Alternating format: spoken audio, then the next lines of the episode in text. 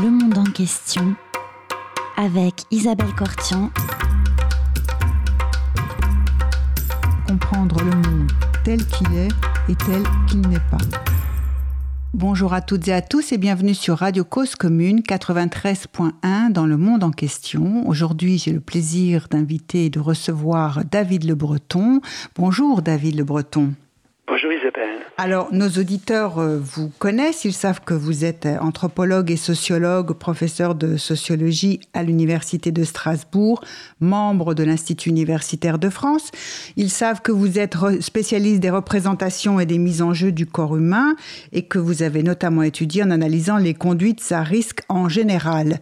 Mais euh, si on vous a reçu récemment pour parler de la marche et de vos nombreux livres que vous avez faits sur la marche, vous êtes surtout un grand spécialiste de l'adolescence sur laquelle vous avez beaucoup écrit et vos ouvrages sont extrêmement importants pour un certain nombre de chercheurs parce que vous avez véritablement contribué à faire mieux comprendre, expliciter ce qu'était l'adolescence et les problèmes qu'il pouvait y avoir autour. Alors nous allons parler aujourd'hui de l'adolescence et ma première question, euh, David Le Breton, va être la suivante. Si l'enfance est un adulte en devenir et si l'adulte c'est toujours un peu l'héritier de l'enfant qu'il fut. Qu'est-ce qu'un adolescent? Alors évidemment, il faudrait toujours mettre un S à adolescent. Et, voilà. Existe d'innombrables adolescences. Et l'adolescence d'ici, d'ailleurs, n'est pas l'adolescence d'ailleurs. La, notion d'adolescence également a beaucoup changé dans le cours de l'histoire. C'est une notion très récente euh, dans, nos sociétés occidentales, en tous les cas, euh, puisque un historien comme Philippe Ariès, par exemple, la situe plutôt au milieu du XVIIIe siècle et dans les milieux très privilégiés, dans les milieux bourgeois et, nobles, euh, qui vont pouvoir scolariser leurs enfants beaucoup plus longuement que, évidemment, les milieux populaires euh, ou, les milieux ruraux euh, qui, dont, les, enfants vont travailler souvent très très vite. Hein. L'adolescence n'existe guère, euh, sous même, même encore sous l'ancien régime, puisque les, les enfants, par exemple, qui grandissent à la campagne, travaillent, même qu'ils ont, quand ils ont 2 ans, 3 ans, 4 ans, 10 ans, 15 ans, etc., ils vont travailler au regard de la force qui est la leur, et donc il est absolument impossible de, leur, de, les, de les nommer des, des adolescents quand ils ont 15-16 ans, parce que la puberté est totalement noyée euh, dans, une, dans une évolution euh, de leur euh, existence. Et même d'ailleurs la notion d'adolescence, donc qui implique une suspension, je ne l'ai pas encore définie, c'est une suspension entre l'enfance et l'âge d'homme ou de femme. Hein. C'est le moment où le, où le jeune n'est plus un enfant, mais il n'est pas encore l'homme ou la femme qu'il va être.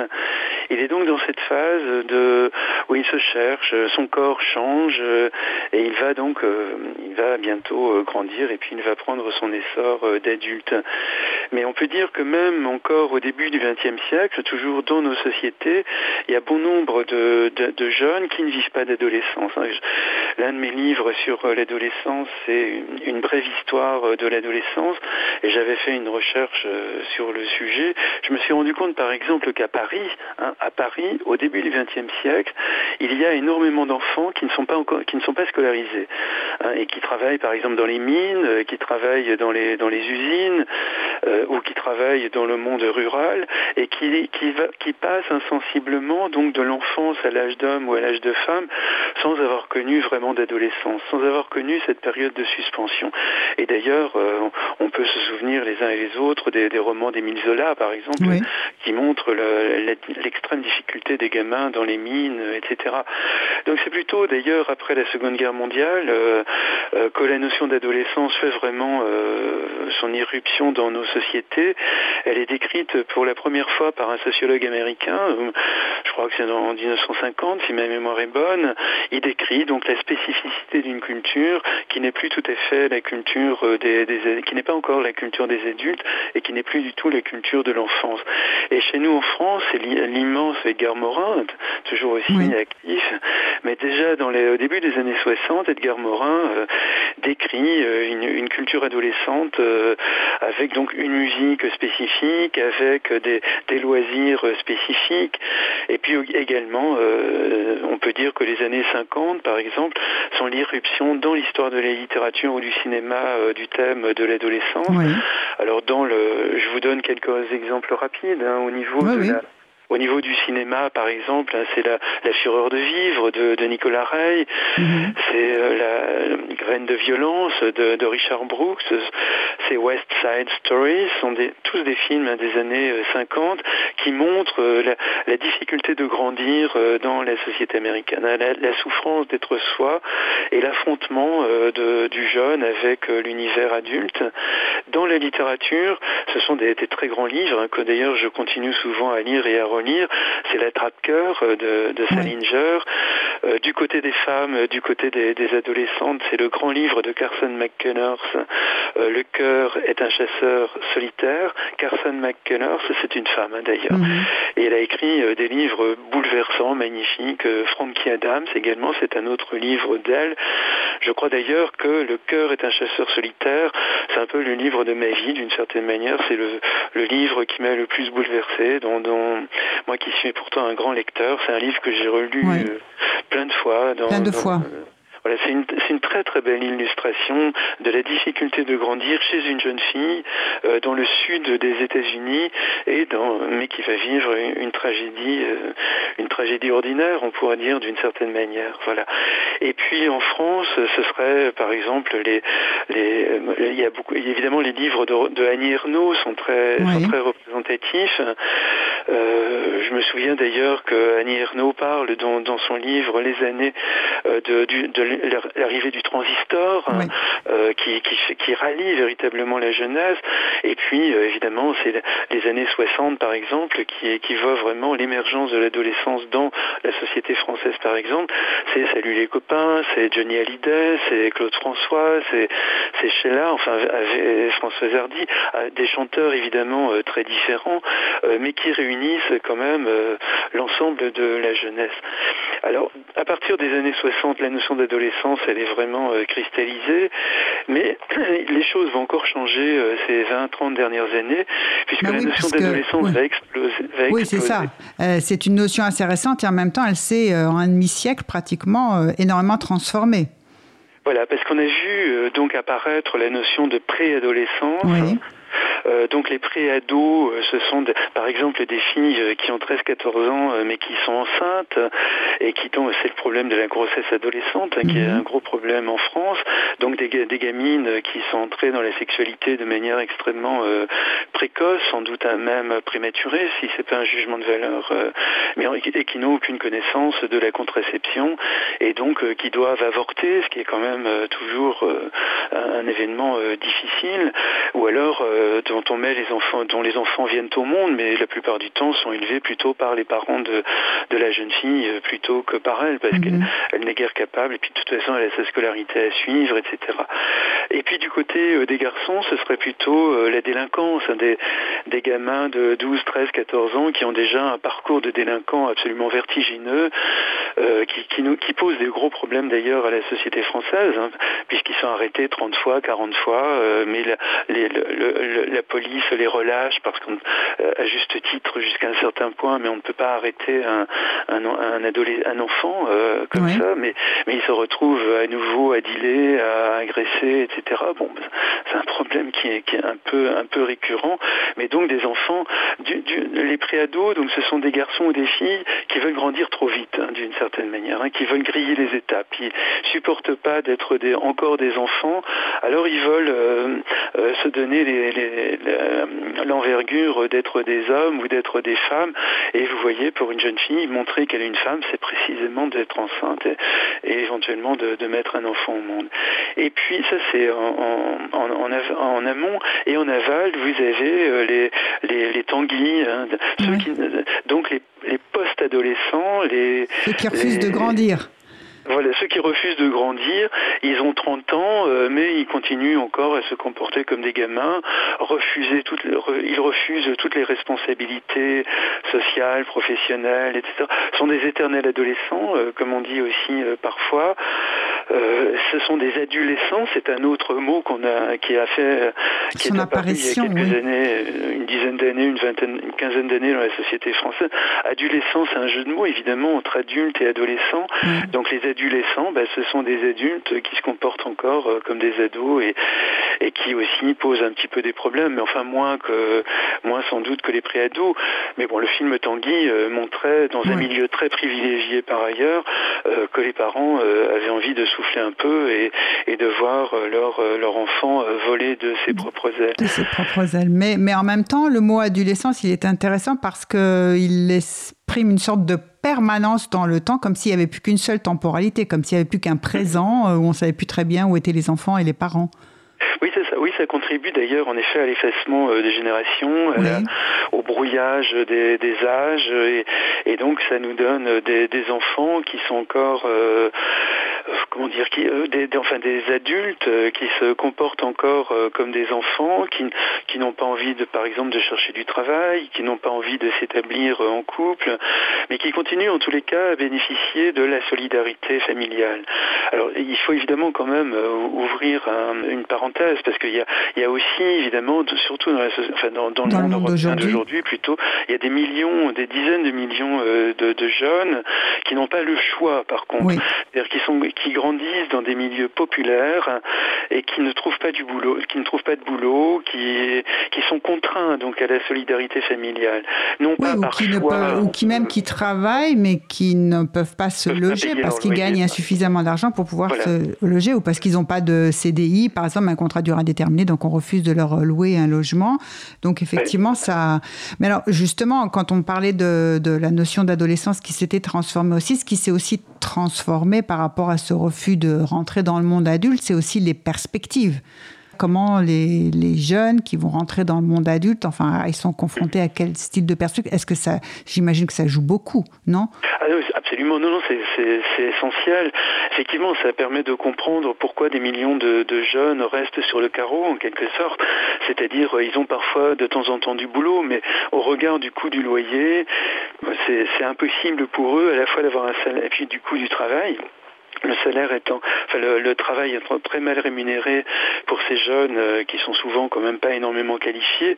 Donc ça exige effectivement que, le, que la famille continue à les nourrir, à les, à les héberger euh, dans leur chambre d'enfant, où ils vont d'ailleurs parfois vivre en couple avec leurs copains ou leurs copines. Mais là, ils n'ont pas le choix. Quoi. Le, le, personnage de Tanguy, il a le choix. Il pourrait très bien, euh, ses parents sont prêts à lui payer un appart, ils ont les moyens, etc. Là, on parle vraiment de jeunes dont les parents n'ont pas du tout les moyens non plus et qui sont euh, coincés, quoi, qui sont amputés même euh, d'une bonne part euh, de leur vie. Et c'est vrai qu'on vit aussi dans un monde où il est très difficile désormais de se projeter. On ne sait plus très bien où l'on va, et personne d'ailleurs ne mhm. le sait. Hein. Et donc on essaie plutôt de, naviguer au, au, jugé pour éviter, pour éviter la casse, que ce soit les politiques, que ce soit l'économie, ou que ce soit chacun de nous dans nos vies quotidiennes. On a parfois énormément de mal à s'imaginer dans trois ans, dans quatre ans, dans cinq ans, euh, surtout maintenant en plus avec les, dégâts économiques créés par euh, la pandémie, en dépit aussi évidemment des efforts. Euh, on ne peut pas dire que le gouvernement n'est pas énormément soutenu, mais, ne peut pas soutenir tout le monde. Et, donc il y a aussi des formes sans doute d'injustice et d'inégalité en la matière. Et là, on sait encore moins où on va, quoi, parce qu'il y a, énormément d'entreprises qui vont fermer, il y, a, il y a énormément de restaurants de, enfin de plein, plein, plein de boutiques, plein de commerces qui vont, qui vont fermer boutique et donc qui vont mettre euh, en chômage énormément de, gens. Et par, exemple, euh, souvent les serveurs euh, dans les cafés, dans les restos sont, sont des jeunes. Hein. C'est mhm. souvent un boulot qu'on occupe dans, dans, les premières années de sa vie. Il y a souvent beaucoup d'étudiants, par exemple, qui travaillent aussi comme ça pour se payer leurs études. Alors là, donc, que, où aller? Et donc là, évidemment, on est dans un univers, dans un futur euh, très incertain. Euh, et donc, je, on ne peut pas trop en parler, quoi. À main de faire de la futurologie, on peut en parler ni pour le meilleur ni pour le pire, parce que euh, c'est vraiment chaque c'est avancer, comme je disais tout à l'heure, au jugé. Mais en même temps, ça pose un autre problème majeur de, pour l'entrée dans la vie, c'est la transmission. Hein. que transmettre à nos jeunes dans un univers à ce point changeant, obsolescent Et là, il y a une, alors il y, a déjà un dilemme moral considérable. Quoi. Si vous avez des enfants, est-ce que vous leur enseignez des valeurs d'amitié, de solidarité, de, de justice, d'empathie avec les autres? De loyauté, d'amitié. si vous faites ça, euh, on peut, on vous, dit, on vous dira que vous êtes complètement à côté de la plaque. Parce qu'aujourd'hui, ce qu'il faudrait plutôt que enseigner Vous croyez à un monde de bisounours, c'est ça, alors que le monde est beaucoup plus dur. que vous ne préparez pas vos enfants à la dureté du monde, c'est ça qu'on va vous reprocher. Euh, oui, voilà. Donc, il faudrait plutôt enseigner aux enfants le cynisme, le mépris de l'autre, le fait de ne pas avoir peur d'écraser euh, ou de trahir ses plus proches. Voilà. Et il est évident, bien entendu, que nul d'entre nous ne, ne souhaite enseigner ça à ses enfants mais en même temps, c'est bien l'ambiance sociale dans laquelle on est plongé, hein, qui faisait d'ailleurs que le philosophe allemand Axel Honneth parlait de, de, de la société du mépris, euh, euh, où il parlait également dans un autre de ses livres de la lutte pour la reconnaissance. On est dans un monde donc où on a du mal à se justifier d'exister et où les, à la fois les parents ou les enseignants euh, ne savent plus très bien quoi transmettre, quoi dire à leurs enfants. Oui. En même temps, à l'adolescence, il va falloir trouver sa place dans le monde. Oui, et c'est particulièrement euh, difficile, donc puisque les enfants euh, vivent dans un monde radicalement différent de celui euh, de leurs parents, ils n'ont pas non plus autour d'eux. c'est un univers tellement changeant que finalement c'est difficile d'avoir aussi des compagnons de route ou des ou des, tuteurs qui pourraient leur leur de indiquer le chemin. Déjà, c'est difficile de trouver un emploi, mhm. c'est difficile de le garder en plus. Donc on est passé euh, d'un emploi qu'on avait finalement à vie. Euh, quand j'étais euh, quand j'étais jeune, on peut dire que c'était ça d'une certaine manière. On entrait dans une dans une usine ou dans une entreprise et savait qu'on allait, on, croyait en tous les cas qu'on allait en sortir à la retraite. Ou alors on choisissait les petits boulots. Moi c'est ce que je faisais quand j'étais étudiant. Mais à l'époque, vous entriez dans une agence d'intérim et vous en sortiez une un quart d'heure après avec un boulot. Et on mhm. vous avait peut-être proposé deux ou trois choix euh, d'aller travailler sur un chantier, d'être livreur euh, de, meubles ou, d'être veilleur de nuit. Ça, a été un petit peu toutes mes années euh, d'étudiant, où c'était d'ailleurs une période passionnante pour la formation intellectuelle, parce que pour, pour, un étudiant en sociologie comme moi, comme je rencontrais comme ça des milieux extrêmement différents, et puis je, je, je pouvais m'immerger dedans en sachant que jamais je n'en serais prisonnier.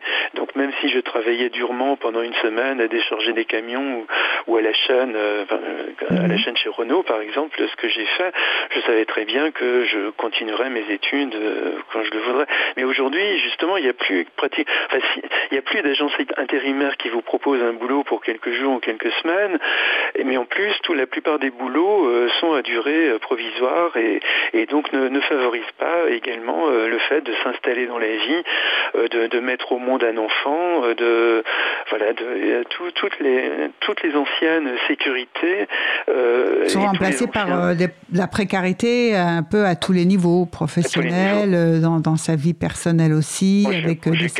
même.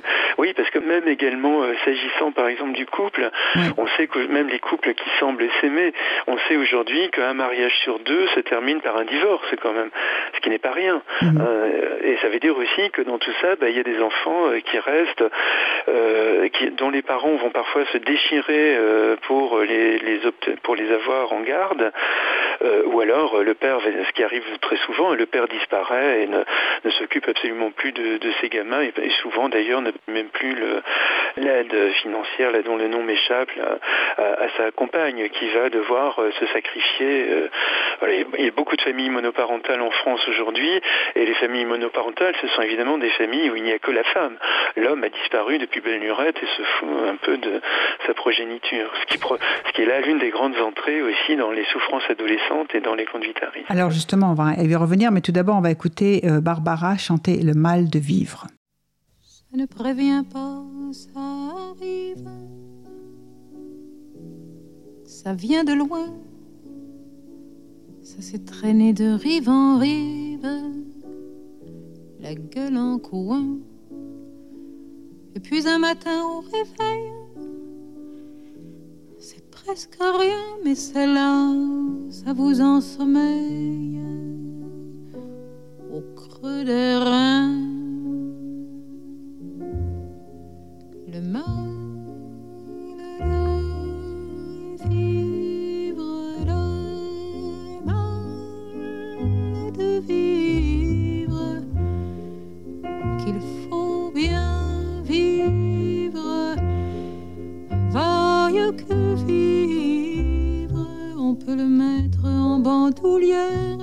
Comme un bijou à la main, comme une fleur en boutonnière juste à la pointe du sein.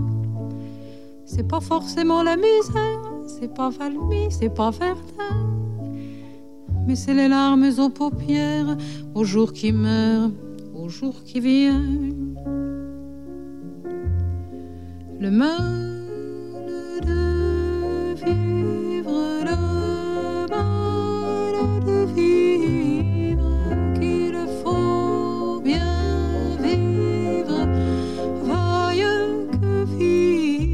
qu'on soit de Rome ou d'Amérique, qu'on soit de Londres ou de Pékin, qu'on soit d'Égypte ou bien d'Afrique ou de la porte Saint-Martin. On fait tous la même prière, on fait tous le même chemin, qu'il est long quand on doit le faire avec son mal au creux des reins. Ils ont beau vouloir nous comprendre, ce qui nous viennent les menus nous ne voulons plus les entendre, on ne peut pas, on n'en peut plus. Alors seul dans le silence d'une nuit qui n'en finit plus, voilà que soudain on y pense à ceux qui n'en sont pas revenus.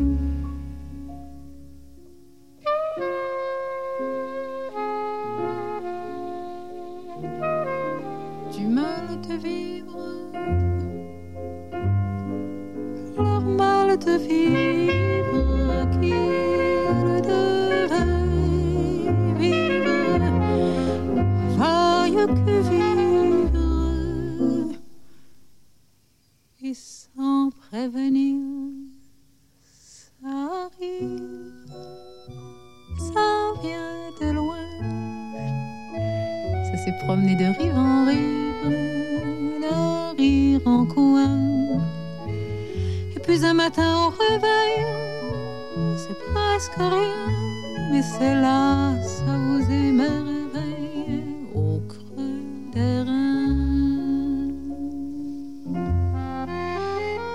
La joie de vivre,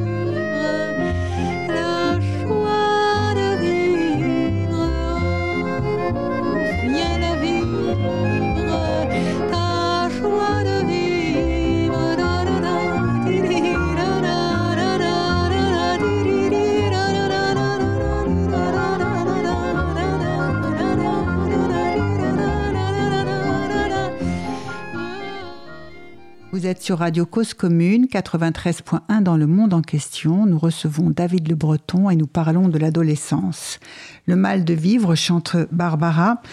On a dit que l'adolescence s'était trouvé, cherché de trouver sa place dans ce monde et il y a un certain nombre de, de jeunes pour lesquels trouver sa place dans le monde, c'est d'abord des tentatives douloureuses de se mettre au monde en fait. Oui, absolument. Les statistiques de l'INSERM, par exemple, nous disent qu'il y a en gros en France aujourd'hui à peu près un jeune sur cinq qui est en pleine détresse. Hein, c'est absolument considérable. Vous voyez cinq gamins euh, qui marchent dans les rues de Paris ou de Strasbourg. Vous pouvez penser qu'il y en a un qui est en train de battre de l'aile et qui peut euh, mourir ou disparaître, ou en tous les cas se ou s'infliger des blessures, enfin compromettre aussi son avenir ou alors sa santé. Compromettre son avenir. Oui, oui, absolument. Alors, ceci dit, hein, la France n'a absolument pas le monopole. Hein. On, retrouve absolument les mêmes, les, quasiment les mêmes chiffres dans le monde entier, même en Suisse, hein, dont on pourrait dire que c'est un pays vraiment protégés. Non, il y a, il y a à peu près les mêmes, les mêmes souffrances adolescentes dans, dans ces pays. Et puis, donc, évidemment, il y a des, des petites spécificités sur les conduites à risque. Je ne sais pas, aux États-Unis, par exemple, où les, les armes sont en vente libre, donc vous avez un taux d'homicide adolescent euh, considérable, ou des tueries scolaires, euh, par exemple, donc des ados qui tuent d'autres ados euh, dans les écoles, qui est absolument considérable. Évidemment, dans des pays comme la France, où, le, où les armes ne sont pas en vente libre, le Canada aussi, hein, mhm. si vous vous rappelez du film de Michael Moore sur Columbine, Columbine voilà, il fait très bien l'écart. Il, il, donne un chiffre absolument vertigineux de gens qui sont tués par des armes à feu aux États-Unis, et il prend, il donne l'exemple du Canada où il y a, bah, il y a quelques, évidemment des gens qui se, qui se font tuer au Canada, mais c'est un chiffre absolument dérisoire parce qu'au Canada, les armes ne se baladent pas euh, avec autant d'aisance euh, que c'est le cas aux États-Unis. Donc il y a des petites spécificités comme ça d'un pays à un autre, mais en gros, il y a une très grande difficulté dans le monde entier aujourd'hui des jeunes générations pour entrer dans la vie, euh, comme on disait autrefois, mhm. c'est-à-dire donc pour devenir euh, des hommes ou des femmes euh, et prendre et donc assumer un goût de vivre, le plaisir d'être soi, etc. Alors les conduites, si on va parler des, conduites à risque et un petit peu regarder quelles, quelles quels sont ces genres de conduite à risque Parce qu'il y en a plusieurs. Euh, en même temps, euh, on a parlé de diversité aux États-Unis. Ben, la, vente d'armes libres euh, faisait qu'on avait beaucoup de jeunes qui allaient tirer dans leur collège sur les, copains ou les enseignants. En France, c'est différent.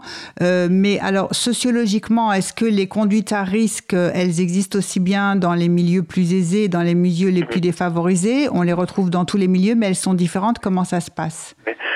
Alors évidemment, on les retrouve dans tous les milieux. Hein. Je vais d'abord euh, vous définir, si vous voulez, rapidement euh, la notion de conduite à risque. Tout à fait. Donc ce sont des comportements euh, adolescents, là on parle des adolescents, qui mettent en danger l'existence même du jeune, c'est-à-dire il peut en mourir, il peut mourir d'une overdose, il peut mourir de son anorexie, il peut mourir en fracassant sa voiture contre un mur.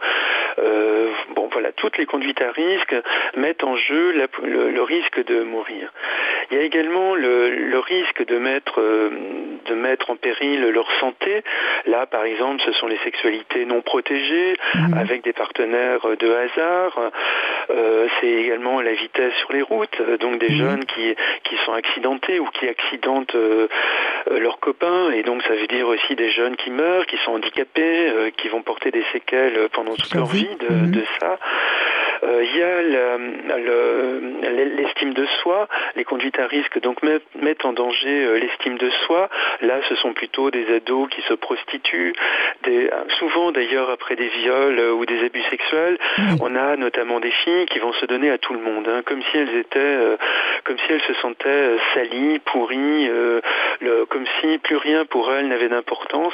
C'est sans doute aussi d'ailleurs une manière de, de lutter contre le traumatisme en en, en, prenant l'initiative, hein, ne, ne, pas être violée, mais faire tout finalement pour, euh, pour euh, multiplier les aventures sexuelles, euh, ce qui, permet, ce qui est une manière aussi finalement de relativiser le drame qu'elles ont pu vivre, mais en même temps c'est l'estime de soi évidemment est profondément détruite et d'autant plus si ce sont des garçons ou des filles, mais c'est plus là en l'occurrence des filles qui vont par exemple être amoureuses à un moment donné, un garçon les aime, etc.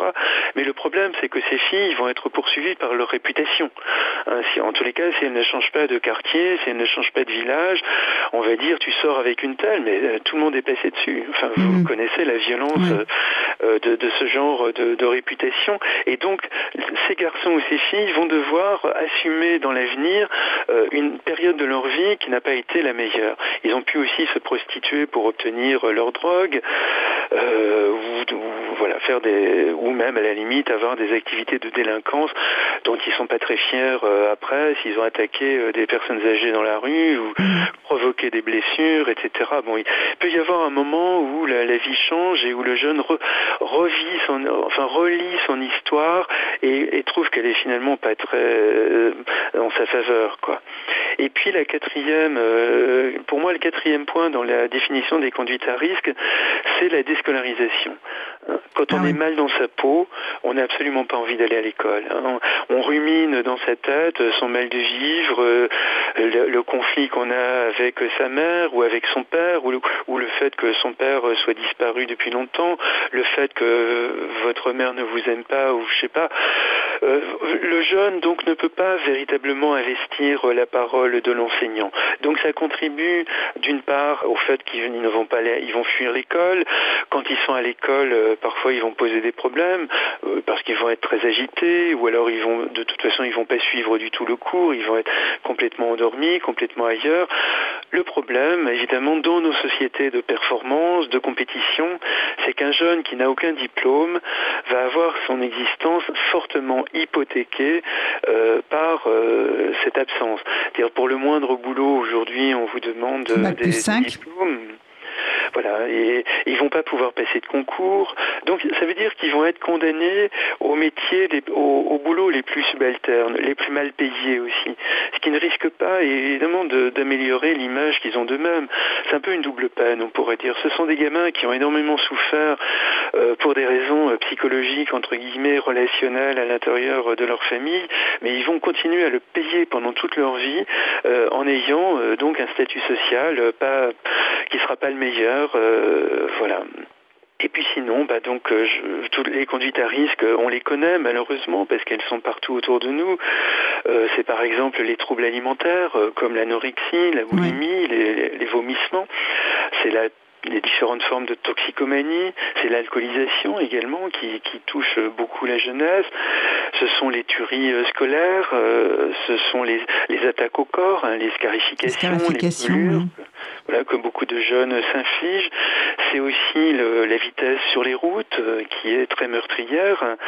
Il y a eu un moment, il y a quelques mois encore en France, mais enfin partout en, Europe et, et, au Moyen-Orient, c'était le djihadisme, hein, mhm. c'était donc des, des ados, euh, souvent, souvent des ados d'ailleurs de milieux euh, chrétiens, surtout catholiques, euh, qui se convertissaient. Qui se convertissaient, qui partaient, soit, soit ou même soit des jeunes femmes qui suivaient effectivement, qui se convertissaient, qui suivaient. Voilà, un islam radical alors qu'ils ne connaissaient strictement rien même de l'islam de la vie quotidienne, si j'ose dire. il y a les sectes également, mais bon, qui font moins de tracas en France parce qu'il y, y, a une législation qui est assez sévère euh, en la matière.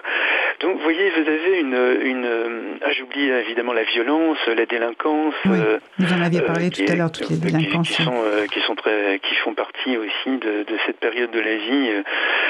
voilà, donc vous voyez, tous ces comportements, finalement, si on remontait une quarantaine, une cinquantaine d'années en arrière, la plupart d'entre eux n'existeraient pas.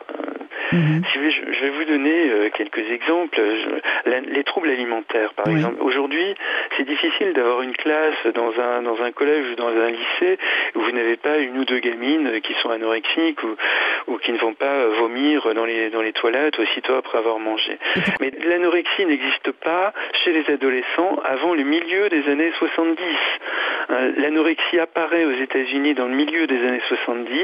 C'est encore un symptôme très rare qui touche d'ailleurs des filles plutôt de milieux très privilégiés euh, et qui fait donc que les premières anorexies adolescentes ont été repérées sur la côte est des États-Unis, dans les universités prestigieuses qui coûtent des sommes astronomiques aux parents.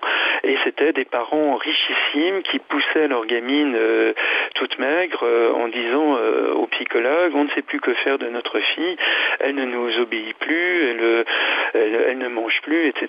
Et, je me, et là, je cite souvent le, le propos d'une grande clinicienne de, de, des troubles alimentaires qui s'appelle Hilde Bruch, dans, dans l'un de ses livres, elle dit euh, Nous autres cliniciens, nous n'avions jamais vu cela. Et elle ajoute quelques lignes plus loin, à la fin des années 70, l'anorexie était devenue une épidémie aux États-Unis. Et bien entendu, donc l'anorexie va franchir l'Atlantique, elle va gagner également nos sociétés. Et aujourd'hui, donc euh, l'anorexie est un symptôme, enfin les troubles alimentaires, incluant l'anorexie, sont devenus des troubles très très courants. Alors, vous m'avez posé la question de euh, pourquoi, en vous la parole, pourquoi les femmes et pourquoi les jeunes femmes et pas les jeunes hommes?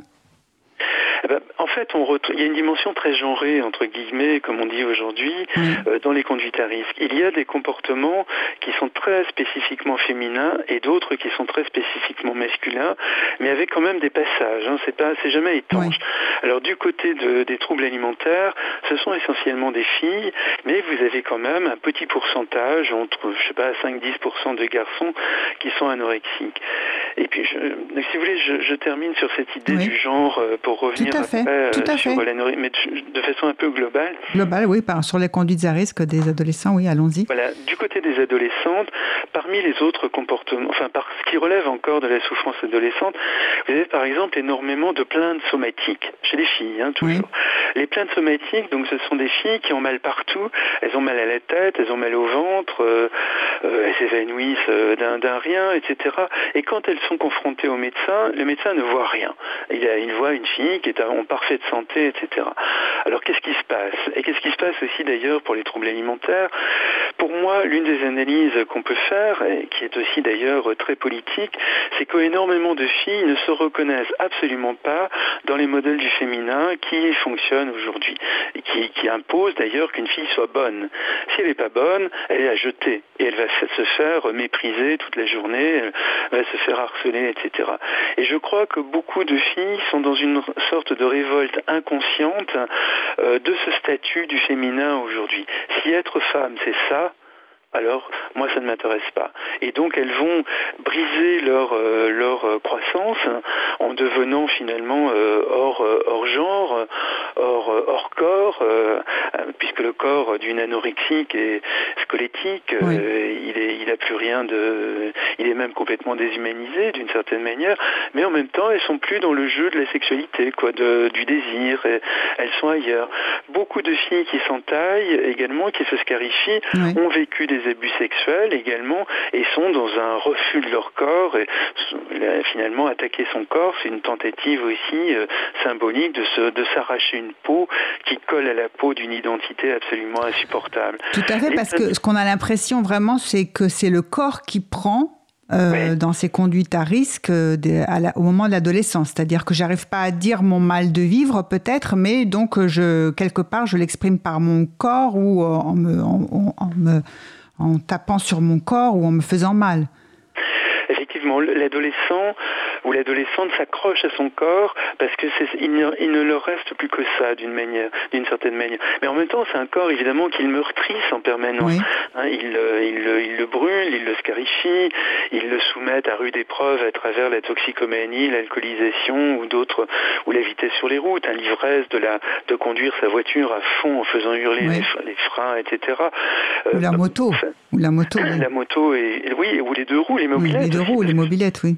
Ça, commence déjà, euh, ils ont 14-15 ans et ils font, ils font rouler leur mobilette à fond, sans casque parfois, en faisant des les virtuoses sur là c'est davantage hein, les garçons. Mhm. Euh, dans, dans, les conduites à risque des filles, donc vous avez les plaintes somatiques qui sont également une protestation par corps, une sorte de refus euh, d'être d'être femme, donc elles ont mal à leur corps finalement, mais je dirais elles ont mal à leur corps de femme surtout. Mhm. Donc plaintes somatiques, troubles alimentaires, attaque au corps, là on est davantage du côté des filles, mais vous avez quand même des garçons euh, qui sont dans ces logiques-là.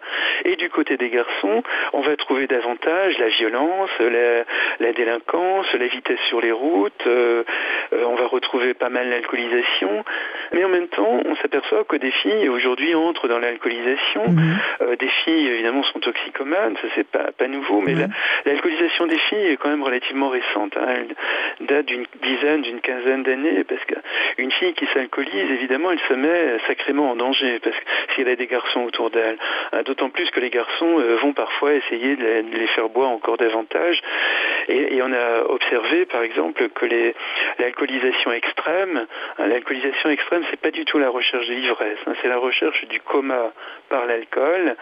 il y a un certain nombre de filles aujourd'hui qui se livrent à cette recherche du coma par l'alcoolisation, mais qui évidemment se réveillent plus tard en ayant été violées mhm. parce qu'elles ont été absolument inconscientes pendant des heures et des heures. Elles étaient dans un coma éthylique et les garçons autour d'elles en, ont abusé. Donc ça, c'est tout à fait récent dans, dans, notre histoire, hein, l'alcoolisation des filles, parce que pendant longtemps, l'alcoolisme féminin était très mal vu. Hein. C'est, d'ailleurs dans l'histoire du cinéma, on voit énormément d'hommes, ce sont toujours des hommes alcooliques, mais c'est très très rarement des femmes, parce que l'alcoolisme des femmes, il y a encore une vingtaine, une trentaine d'années, était associé à la honte, euh, à, l'abandon de soi, à une espèce de vulnérabilité du corps de la femme alcoolique, qui justement est absolument intolérable dans l'ordre moral de nos sociétés. Mais ça, c'est en train de changer euh, malheureusement. Et quand euh, on parle de, des conduites à risque de, de, ces adolescents, de ces jeunes garçons, de ces jeunes filles, mais eux, ils les vivent comment? Ils, ils, sont conscients de, de, jouer avec la vie ou de jouer avec la mort ou si, vous leur parlez comme ça, ils vous comprendront pas. Si, si vous leur dites euh, tu t'alcoolises ou tu conduis ta voiture à fond de cale, euh, tu prends des risques, ils s'en foutent complètement. Le, évidemment, le, sujet. D'ailleurs, quand on parle de conduite à risque, je l'ai souvent dit dans, dans mes livres, dans, dans, Passion du risque, dans, dans, dans Conduite à risque, ou dans, un autre de mes livres en souffrance, euh, adolescence et entrée dans la vie. Quand on parle de conduite à risque des jeunes, c'est bien le vocabulaire de la santé publique. C'est pas le niveau de parole des ados ils s'en moquent de ça. leur, leur souffrance, il y a une nécessité intérieure de se mettre en danger. Hein. Et euh, après, c'est les adultes qui leur disent, mais si tu fais ça, tu peux perdre la vie, tu peux rester handicapé, tu risques d'être malade, etc. Non. Sur le moment, il y a, une puissance d'attraction euh, du geste, de, l'alcoolisation, du, refus de manger ou de d'autres, euh, ou d'autres, de la, vitesse sur les routes, etc. Donc ils vont avoir du mal à vous entendre. Il y a cette nécessité intérieure pour conjurer leur souffrance. Le, le paradoxe des conduites à risque, c'est de se mettre soi-même, euh, d'aller soi-même au devant du danger euh, pour neutraliser la souffrance qui est en eux pour mieux m'expliquer, je vais, donner juste un exemple autour des scarifications, autour des attaques au corps. Hein, on pourrait dire, euh, c'est affreux, une gamine de 13 ans, 14 ans qui s'écorche, euh, qui s'entaille euh, comme ça tous les jours, etc. Mais une adolescente m'a dit un jour, je me fais mal à mon corps pour avoir moins mal à mon cœur. Hein. Une formule absolument magnifique que je cite souvent, mais qui traduit le fait que, cette, par exemple, cette adolescente qui était dans une grande détresse personnelle parce que son copain venait d'être arrêté euh, pour, euh, pour euh, trafic de drogue. Elle avait à l'époque 17 ans et elle avait le sentiment donc que son, que son amour était impossible, que la, que la vie pour elle, elle allait toujours être un monde sans fin d'échecs, de, de, mauvaises surprises, etc. Donc quand, elle a appris ce jour-là que son copain était en garde à vue, elle a été dans une elle a plongé dans une sorte de détresse sans nom. Et puis, elle a fini par s'asseoir sur un banc à Strasbourg. Et puis, ses yeux se sont portés euh, sur des tessons de bouteilles euh, brisées qui étaient là. Et donc, elle a entaillé euh, sur son avant-bras le prénom de son copain. et, en même temps, elle m'a très bien expliqué qu'une fois qu'elle a, fait ça, elle était redevenue elle-même. Elle avait, elle, était sortie de cette espèce de transe de la souffrance. Hein, quand vous êtes envahi par ce sentiment d'impuissance, d'horreur, une gamine qui se remémore euh, son inceste ou un viol ou un, garçon euh, qui pense que son père ne, qui voit plus son père depuis 10 ans, 15 ans et que son père n'a aucun intérêt à son égard, etc. Se repenser à ça, évidemment, c'est comme un abîme qui vous, un coup de couteau que vous vous prenez dans le dos. Et donc à ce moment-là, une manière effectivement d'échapper à cette détresse, c'est de prendre l'initiative, c'est-à-dire de se faire mal, mais pour avoir moins mal. Hein. Se faire mal pour avoir moins mal.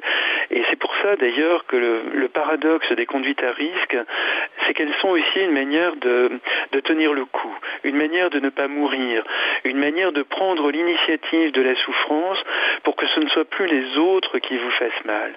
Hein. Et d'une certaine manière, le jeune donc reprend, euh, comment dire, il redevient acteur de son existence. Auteur de sa propre souffrance pour être acteur dans le monde. C'est ça que vous voulez dire? Auteur de sa propre souffrance pour être aussi, pour redevenir l'auteur de sa vie. On pourrait dire les choses comme ça. Mais bien entendu, je, ne fais absolument pas l'éloge des conduites à risque, parce qu'il y a un, prix à payer.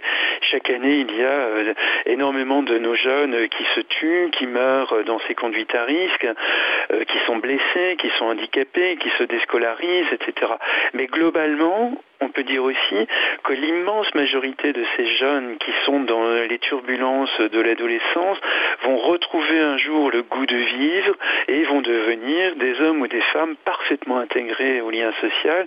Et je dirais même que ce sont des jeunes qui auront acquis une sorte de culture de la souffrance qui va les rendre extrêmement attentifs à la souffrance des autres. Et j'ai souvent repéré ça, par exemple, depuis le début de ma carrière, chez des, chez des travailleurs sociaux, chez des éducateurs, chez des médecins, chez des infirmières. Le discours, en gros, c'est je ne voudrais pas que d'autres jeunes vivent ce que j'ai vécu de dégueulasse dans ma vie. Voilà. Mhm. Donc il y a comme une espèce de réparation, euh, entre guillemets évidemment, d'un certain nombre de professionnels, euh, de ce qu'ils ont mal vécu pendant leur enfance ou leur adolescence, mais en même temps de l'aide qu'ils ont souvent reçue euh, de la part de travailleurs sociaux, par exemple, ou d'un médecin généraliste qui les a écoutés, ou d'une infirmière qui a été très attentive à leur histoire. on est un peu dans, on est en pleine anthropologie, hein, d'une certaine manière, c'est le don bah et le contre-don de Marcel Mauss. Hein. Vous avez reçu, et donc vous vous sentez en dette, et vous allez rendre. Vous n'allez pas rendre forcément à la même personne, mais on vous a donné à un moment donné dans votre adolescence, alors que vous étiez en pleine, en pleine détresse, un peu d'attention, un peu d'amour, euh, un peu d'assistance, eh bien, euh, 10 ans, 15 ans, 20 ans après, vous allez le rendre à un autre adolescent, une autre adolescente, euh, et voilà. Et puis c'est, c'est, c'est le jeu de l'échange, de l'amitié entre, entre, les, entre les personnes. Alors je vous proposer une seconde pause musicale ou que será Chico Buarque. O que será que será que andam suspirando pelas alcovas, que andam sussurrando em versos e trovas, que andam combinando no breu das tocas, que andam nas cabeças, andam nas bocas, que andam acendendo velas dos becos, que estão falando alto pelos botecos e gritam nos mercados que com certeza está na natureza. Será que será? O que não tem certeza, nem nunca terá. O que não tem conserto, nem nunca terá. O que não tem tamanho. O que será, que será que vive nas ideias desses amantes que cantam os poetas mais delirantes, que juram os profetas embriagados? Está na romaria dos mutilados Está na fantasia dos infelizes, está no dia a dia das meretrizes, no plano dos bandidos, dos desvalidos, em todos os sentidos. Será que será? O que não tem decência nem nunca terá, o que não tem censura nem nunca terá, o que não faz sentido. O que será que será que todos os avisos não vão evitar? Porque todos os risos vão desafiar? Porque todos os sinos irão repicar? Porque todos os hinos irão consagrar? E todos os meninos vão desinvestar? E todos os destinos irão se encontrar? E mesmo o Padre Eterno que nunca foi lá, olhando aquele inferno, vai abençoar o que não tem governo, nem nunca terá, o que não tem vergonha, nem nunca terá, que não tem juízo.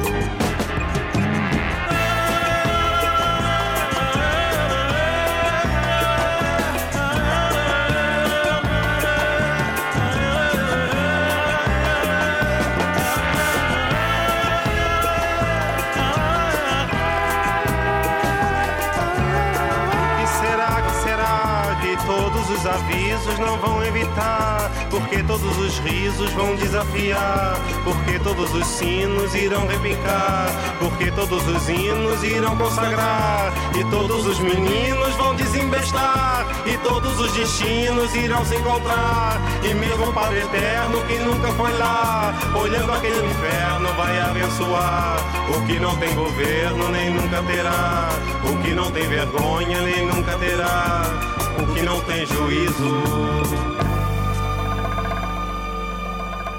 Vous êtes sur Radio Cause Commune 93.1 dans le monde en question. Nous recevons David Le Breton qui nous parle de l'adolescence. David Le Breton, euh, dans votre livre En souffrance, adolescence et entrée dans la vie, qui est publié chez Métayer à plusieurs éditions, première édition en 2007 et depuis il a été réédité, vous citez les propos d'un jeune adolescent, Jérôme, et je vais euh, lire ce que, ce que dit euh, cet adolescent. Moi, j'ai la haine. J'ai la haine d'être moi. J'ai la haine d'avoir une vie comme ça. C'est tellement dur de vivre quand au fond de soi on ne s'aime pas. J'ai l'impression que tout me tombe dessus et que personne ne veut m'aider. Personne ne peut me comprendre. C'est trop fou. Je me sens seule, je me sens mal dans ma peau. De toute façon, c'est difficile de parler parce qu'on a tellement mal que personne ne peut comprendre. David Le Breton, qu'est-ce qu'on fait face à Jérôme? Jérôme exprime euh, un gouffre de souffrance. Je crois qu'il voudrait être tout le monde, sauf lui il a, tellement il a euh, un dégoût euh, de lui. Et en même temps, ce qu'exprime Jérôme, des millions d'adolescents pourraient le dire. Moi, c'est un peu ce que j'ai ressenti quand j'étais plus jeune. Je n'aurais pas parlé de haine, mais à l'époque, de toute façon, on ne parlait pas de haine. Oui, mais tout à fait. C'est un vocabulaire qui situe dans le temps. Voilà, maintenant, c'est commun de dire j'ai la haine, même j'ai la haine contre moi, etc. Moi, quand j'étais ado, on n'aurait pas dit quelque chose comme ça, parce que d'abord, on, on, aurait pensé que si on est si mal dans sa peau, c'est sa faute à soi, quoi, et Pas, forcément de la faute des autres. Mais le monde aussi a changé à cet égard. Moi, j'ai ressenti, en tous les cas, quand j'étais adolescent, ce sentiment d'insignifiance, ce sentiment euh, de que personne de toute façon ne pouvait me comprendre, donc ce qui faisait que je n'avais envie de parler à personne euh, du désarroi euh, que j'éprouvais. Et puis c'est vrai d'ailleurs que je, je me suis, comment dire, je, je, me suis, j'ai poursuivi mon propre chemin seul parce que y avait, je ne voyais pas d'autres issues. C'est ça qui m'a amené au Brésil, etc. Mais je crois qu'on en avait un petit peu parlé dans la première notre dernière émission. Donc moi, ça m'a ça m'a amené à la route d'une certaine manière, euh, une longue errance sur les routes, et puis et puis en même temps à la passion pour la sociologie et, qui m'a amené à faire des études euh, pour comprendre. Parce que si j'ai fait des études euh, et à une époque, alors que j'ai grandi dans un milieu populaire, hein, mon père était ouvrier, mais j'avais une fringale de comprendre pourquoi j'étais mal dans ma peau alors que j'avais des parents aimants. Euh, et donc ça m'a amené quand j'ai, après avoir euh, passé mon bac, euh, à faire des études de sociaux, mais en même temps je me suis inscrit en psycho, en linguistique, et j'ai essayé de mener de front finalement toutes ces formations, parce que j'avais une fringale de comprendre qui ne m'a jamais quitté. Donc quand on est quand on est comme ça mal dans sa peau, il y a quand même un appel à la curiosité. Il ne faut pas tomber dans le dans le dans une position victimaire, hein, se dire je suis je suis malheureux, tout le monde m'en veut, tout le monde est contre moi, je, n'ai pas d'issue. Ça, c'est la pire des positions. Il, faut, il faut se relever, il faut se battre, il faut penser que la, solution, elle est en soi de toute façon, elle est forcément en soi. Et puis peut-être, euh, on trouve au fil du chemin euh, une, une, une main euh, charitable, une, une aide. Alors j'ai souvent parler à cet égard euh, de la, de la prévention, de ce que j'ai appelé la prévention de la boulangère. C'est ce que je, ce que j'appelle comme ça, euh, c'est le fait que c'est le mine de rien entre guillemets. Mmh. Je pense que ce qui est très efficace pour relever un adolescent euh, qui est en train de tomber, c'est mine de rien lui donner des pistes. Alors je, je m'explique. C'est l'exemple. Pourquoi prévention de la boulangère? J'imagine le gamin qui va chercher le pain pour le repas de avec ses parents. Et puis la boulangère euh, qui le connaît bien euh, voit qu'il a les yeux baissés, il a l'air malheureux, etc. Donc la boulangère peut faire son boulot en lui disant, euh, en lui tendant le, pain et en reprenant la monnaie, mais elle peut aussi lui dire bah, aujourd'hui j'ai l'impression que tu vas vraiment pas très bien. Écoute, tiens, prends un croissant, peut-être que ça ira mieux après, etc. Ce simple, évidemment, il n'y a pas, y a aucune recette. Hein, il faut l'adapter à chaque circonstance. Mais le fait, pour le fait pour l'adolescent euh, de sentir que, que quelqu'un qui ne connaît pas vraiment a été sensible à sa souffrance, ça je peux vous dire que ça peut changer complètement la vie euh, de ce jeune. Hein, il va être ébahi en sortant avec son, avec son croissant ou avec son 40 bars euh, euh, et, ça va faire son chemin, que finalement il n'est pas si seul que ça. Il croit, je crois que tout adolescent en souffrance se sent seul au monde. Hein. Hein, mais, c'est un propre, le paradoxe de l'adolescence, c'est à la fois l'immense solitude à un moment donné et puis en même temps le temps des grands amours aussi. Oui, mais en même temps, par rapport aux conduites à risque, autre chose, c'est-à-dire que le, les conduites à risque, on l'a dit tout à l'heure, elles se retrouvent dans le monde entier. Donc le gamin qui se scarifie euh, tout seul dans sa chambre en croyant qu'il est seul au monde dans sa souffrance, il ne sait pas qu'au même moment, avec les mêmes gestes et parfois avec les mêmes pensées euh, macabres, euh, avec parfois le même disque, etc., au même moment qu'il s'entaille, il y en a des peut-être des centaines de milliers d'autres qui sont en train de faire exactement les mêmes gestes à Melbourne, à Ankara, à, Dakar, etc. Aux quatre coins de l'univers, euh, des, des adolescents sont dans le même geste. Donc à la fois, il y a cette, ce sentiment pour l'ado qu'il est seul au monde, et en même temps cette espèce de dimension anthropologique qui fait que pas du tout, ils sont des, des centaines de millions à ressentir exactement les mêmes choses et à essayer de se dépêtrer de cette souffrance avec les moyens du bord. Donc que sont ces conduites à risque, qui ne sont pas les meilleurs euh, moyens, mais c'est les seuls qu'ils ont trouvés euh, à ce moment-là pour essayer de s'en sortir. Et comment on peut expliquer euh, qu'il soit pour certains, plus que pour d'autres, euh, plus difficiles, enfin, ne sont pas dans l'évidence de l'existence, parce que c'est un peu ça aussi, c'est le mal-être, le mal-vivre, mais c'est d'abord un mal-être. On ne sait pas pourquoi on existe. On, enfin, c'est pas simplement trouver sa place, son métier, sa vocation. C'est tout simplement euh, exister. C'est pas une évidence. D'ailleurs, est-ce que ça l'est vraiment? Enfin, C'est pas une question légitime non plus. Hein. Non, non. Ils se cognent contre le monde, euh, ils sont en porte-à-faux, ils se demandent ce qu'ils foutent là, euh, ils se sentent nuls, insignifiants, minables. mais c'est très difficile, évidemment, de, de comprendre pourquoi les uns vont s'en sortir et pas les autres. Alors évidemment, il y a tous les travaux de gens comme Boris Cyrulnik, euh, très très beaux travaux d'ailleurs, hein, sur la notion de résilience. Mais là, la notion de résilience, pour moi, elle renvoie à une sorte de grâce, entre guillemets, qui fait qu'un certain nombre d'ados qui ont, ou d'enfants qui ont vécu des choses dramatiques, finalement, n'ont pas été véritablement entamés, réussissent à passer entre les, entre les gouttes d'acide, on pourrait dire, et, et puis finalement euh, s'en sortent très bien. Moi, je, je, pense que les conduites à risque sont davantage des, des formes de résistance hein, plutôt que de résilience. Résistance dans la mesure où le jeune se bat. Il, se, mais il, se bat en, reprenant l'initiative du fait de se faire mal. Ce ne sont plus les autres qui vont lui faire mal, c'est lui-même qui va se faire mal. Et il essaie à travers ça, euh, c'est pour ça que j'ai parfois aussi d'ailleurs parlé d'une homéopathie euh, symbolique, hein. c'est se faire mal pour avoir moins mal, c'est se recourir à une dose infinitésimale du mal pour ne plus avoir mal. Hein. Et comment on peut faire comprendre et comment on peut faire comprendre aux jeunes, par exemple quand on est parent ou un adulte côtoyant ce jeune, alors la boulangère ou euh, qui que ce soit, hein, mais on est près de lui, comment on peut faire comprendre qu'on voit bien que c'est une, tentative de résistance de sa part, que c'est en fait une volonté de, de rentrer dans le monde des adultes et de vouloir vivre? Comment on lui fait comprendre? Ah ben D'abord, il ne faut évidemment jamais, euh, jamais euh, renoncer à l'amour euh, qu'on porte à l'enfant, même s'il pose à un moment énormément de problèmes. Il faut absolument que les, les, comment dire, les, ce qu'on appelle en anthropologie les autrui significatifs, hein, c'est-à-dire les gens qui comptent pour l'enfant, ne doivent jamais céder, ne doivent jamais renoncer. Hein. Même si l'enfant fait des conneries, il faut essayer à chaque fois de le relever sans, sans, sans être dans la complaisance par ailleurs. Hein. Il faut absolument que les parents assument leur position de responsable aussi et sachent dire non à l'enfant, sachent le protester de ses comportements euh, qui ont pu faire d'ailleurs énormément de mal à d'autres ou euh, simplement lui faire énormément de mal à lui. Mais en même temps, les parents évidemment ne sont jamais les, on n'est pas les thérapeutes de ces enfants, hein, on ne peut pas.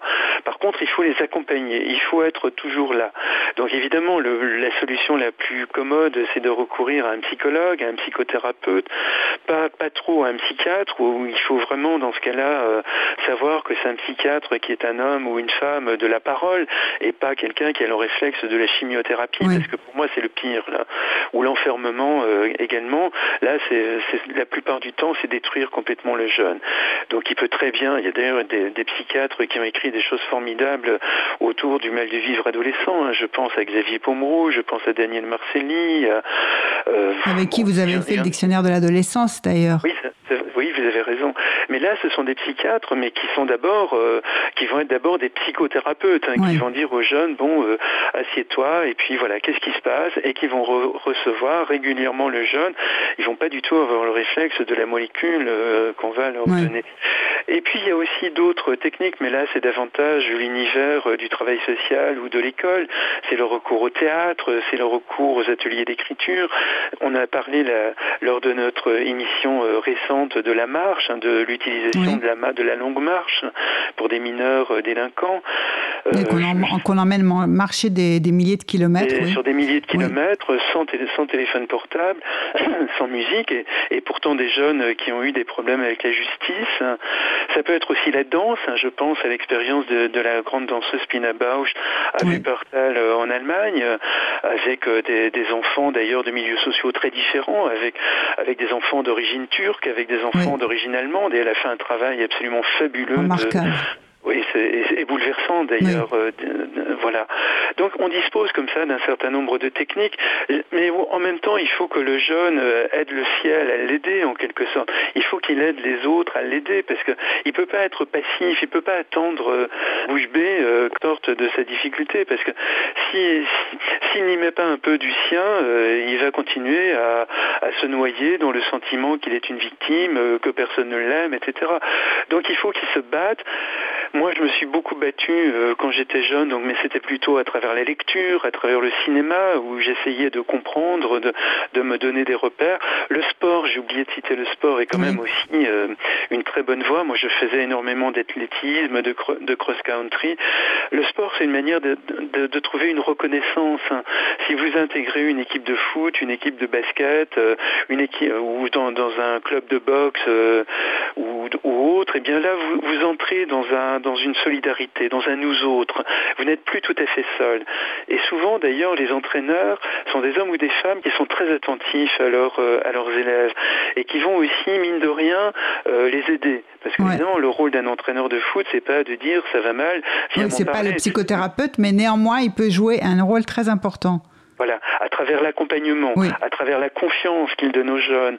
Il peut, l'entraîneur peut dire aussi, mine de rien aux jeunes, ah tu sais, je te le raconte pas, mais quand j'étais jeune, qu'est-ce que j'étais con, j'ai fait des tas de conneries, j'ai même été délinquant, tu te rends compte, euh, tu, tu le crois pas hein, quand tu me vois, bah si, voilà. Et le jeune euh, dont, euh, qui, qui, dont, dont l'entraîneur sait très bien qu'il fait des conneries dans sa cité, se dit merde, il est, lui il a été délinquant et il s'en est sorti. Voilà, c'est ça que j'appelle le mine de rien c'est transmettre aux jeunes donc une, euh, un conseil majeur euh, sur son existence, mais sans lui dire je t'ai compris. Quand vous dites à un jeune je t'ai compris, là vous l'avez perdu. C'est le Winnicott d'ailleurs a beaucoup écrit là-dessus. Donc il faut faire comme si on n'avait pas très bien compris, mais en même temps on lui raconte quelque chose de notre histoire ou un quelque petit peu en décalé, c'est ça, surtout. Exactement. Vous avez trouvé le mot, c'est un peu en décalé, et ça, ça va porter. Bon, eh ben, écoutez, euh, on va se terminer sur ce mine de rien et en souhaitant bonne chance à, tous à tous les adolescents en souffrance. Merci David Le Breton, merci Olivier en régie. À très bientôt pour une nouvelle émission et on se quitte en écoutant Juan Gilberto Garota di Pamena. Que linda, cheia de graça. Menina que vem, que passa. Num doce balanço caminho do mar. Moça do corpo dourado do sol de Ipanema, o seu balançado é mais que um poema, é a coisa mais linda que eu já vi passar. Ah, porque estou tão sozinho. Ah,